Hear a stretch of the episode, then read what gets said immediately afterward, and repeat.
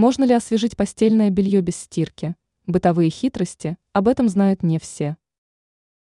Существует два доступных каждому способа, позволяющих каждый вечер ложиться в кровать, застеленную свежим постельным бельем. Для этого не нужно постоянно застилать новый дежурный комплект, а старый отправлять в стирку. Есть более простая схема, которая работает даже летом. Самый простой способ продлить свежеть постельного – не спешить по утрам заправлять кровать.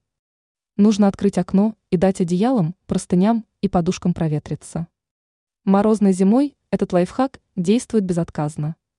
Даже если вы не боитесь полевых клещей, морозный воздух не позволит появиться неприятному запаху. Проветрить. Владельцы частных домов могут повесить постельное проветриваться на улице.